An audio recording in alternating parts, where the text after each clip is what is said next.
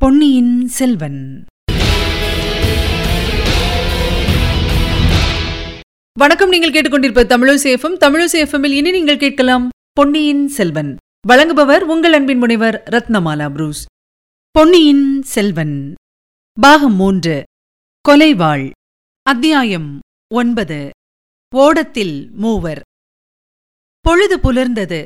கருநிற அழகியான இரவெனும் தேவி.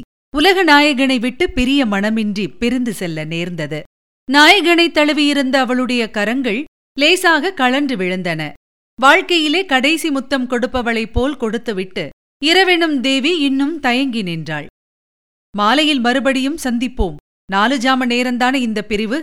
சந்தோஷமாக போய் வா என்றது உலகம். இரவு தயங்கி தயங்கி உலகத்தை திரும்பி திரும்பி பார்த்து கொண்டு சென்றது.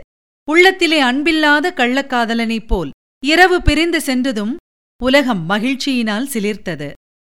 ஆஹா விடுதலை! என்று ஆயிரமாயிரம் பறவை இனங்கள் பாடிக் கழித்தன. மரங்களிலும் செடிகளிலும் மொட்டுக்கள் வெடித்து மலர்ந்தன. எங்கிருந்தோ வண்டுகள் மந்தை மந்தையாக வந்து இதழ் விரிந்த மலர்களை சூழ்ந்து கொண்டு இன்னிசை பாடி கழித்தன. விதவிதமான வர்ணச் சிறகுகள் உள்ள தட்டார பூச்சிகள் நாலா பக்கங்களிலும் ஆனந்த கூத்தாடின. கீழ்வானத்தில் பொன்னிறம் கண்டது. வானச் சுடர்கள் ஒவ்வொன்றாக ஒளிமங்கி மறைந்தன. இதுவரையில் வானவீதியில் பவனி வந்து கொண்டிருந்த பிறைச்சந்திரன் நிற்கட்டுமா? போகட்டுமா?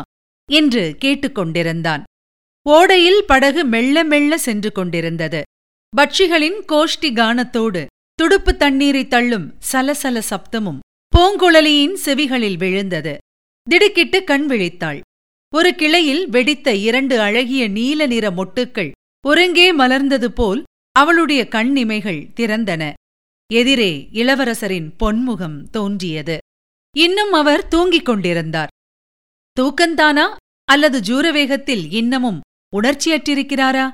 தெரியவில்லை. எனினும் அவருடைய திருமுகம் எவ்வளவு பிரகாசமாயிருக்கிறது? அப்பால் சேந்தன் அமுதன் துடுப்பு தள்ளிக் கொண்டிருந்தான். பூங்குழலி ஏன் அதற்குள் விழித்துக் கொண்டாய்?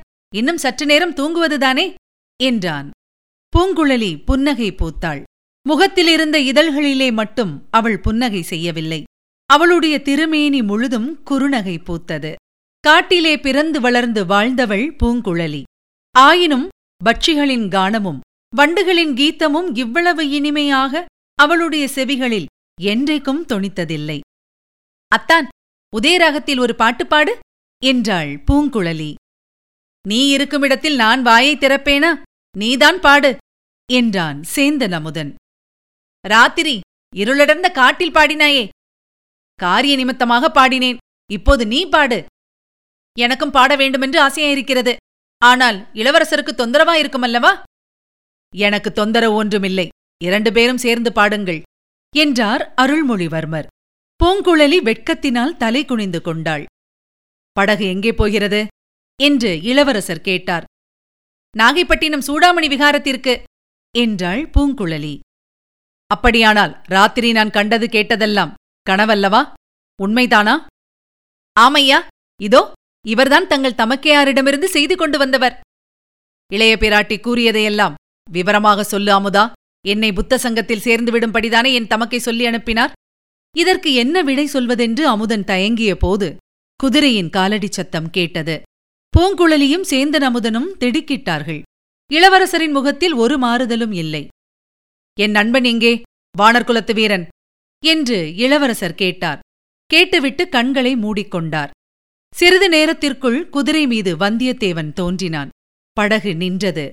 வந்தியத்தேவன் குதிரை மீதிருந்து இறங்கி வந்தான். ஒன்றும் விசேஷமில்லை.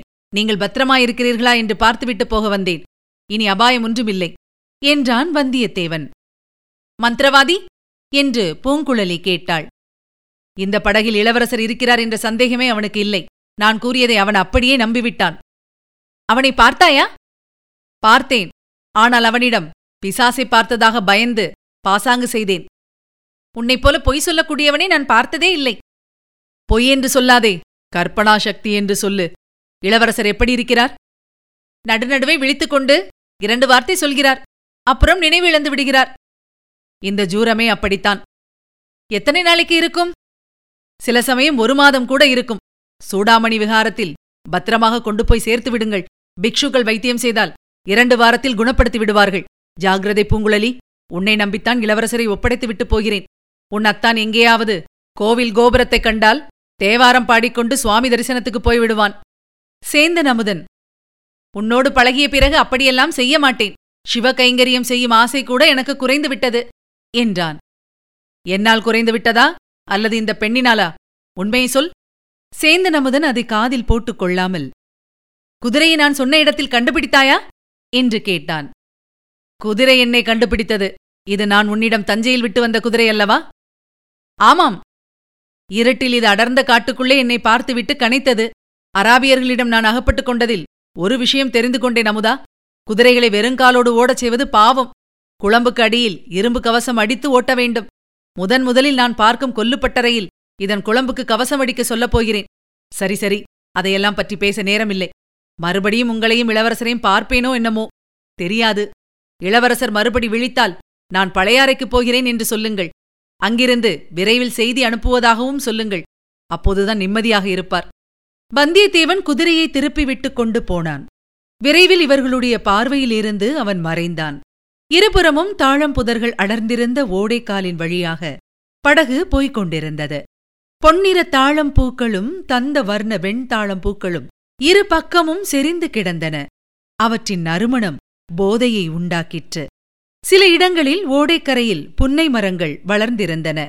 சில இடங்களில் கடம்ப மரங்களும் இருந்தன. முத்து நிற புன்னை மலர்களும் குங்கும வர்ண கடம்ப மலர்களும் ஓடைக்கரைகளில் சொரிந்து கிடந்தன.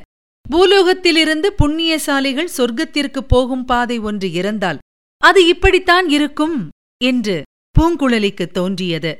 இடையிடையே கிராமம் தென்பட்ட இடத்தில் சேந்தன் அமுதன் சென்று இளவரசருக்கு பாலும் பூங்குழலிக்கு உணவும் வாங்கிக் கொண்டு வந்தான். இளவரசர் கண்விழித்த போதெல்லாம் பூங்குழலி சற்று விலகி நின்றாள். நேருக்கு நேர் அவரை பார்க்க முடியாமல் அங்குமிங்கும் பார்த்தாள். அவர் உணர்விழந்திருந்த நேரங்களில் அவர் முகத்தையே பார்த்துக் கொண்டிருந்தாள். சேந்தனுடன் பல விஷயங்களைப் பற்றி பேசிக் கொண்டும் இருந்தாள். சில சமயம் இரண்டு பேரும் சேர்ந்து பாடிக் கழித்தார்கள். சேந்தனமுதன் உணவு தேடி கிராமங்களுக்கு சென்ற சமயங்களில் பூங்குழலி இளவரசரின் நெற்றியை தடவிக் கொடுத்தும் தலையை கோதிவிட்டும் பணிவிடை செய்தாள். அப்போதெல்லாம் அவள் உள்ளம் பொங்கி உடல் சிலிர்த்து பரவச நிலையிலிருந்தாள். இம்மாதிரி அவள் எத்தனை எத்தனையோ பூர்வ ஜென்மங்களில் அவருக்கு பணிவிடை செய்தது போன்ற உணர்வு தோன்றியது. உருவமில்லாத ஆயிரமாயிரம் நினைவுகள் இறகுகளை சடசடவென்று அடித்துக்கொண்டு அவளுடைய உள்ளத்தில் கும்பல் கும்பலாகப் புகுந்து வெளியேறிக் கொண்டிருந்தன. ஒரு பகலும் ஓர் இரவும் அவர்கள் அந்த ஓடைக்கால் வழியாக படகில் சென்றார்கள். பூங்குழலியும் சேந்தனும் முறை போட்டுக் கொண்டு அவ்வப்போது சிறிது நேரம் கண்ணயர்ந்தார்கள்.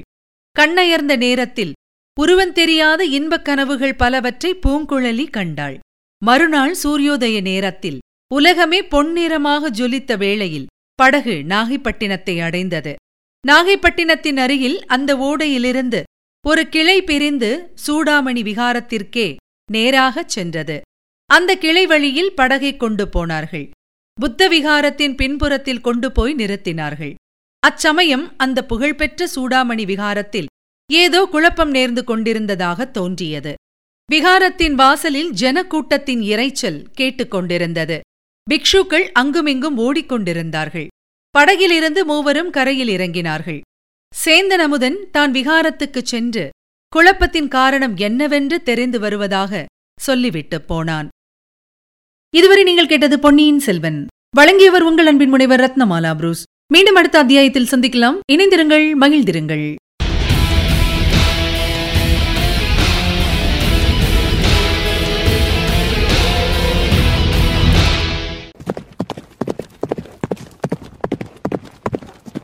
பொன்னியின் செல்வன்.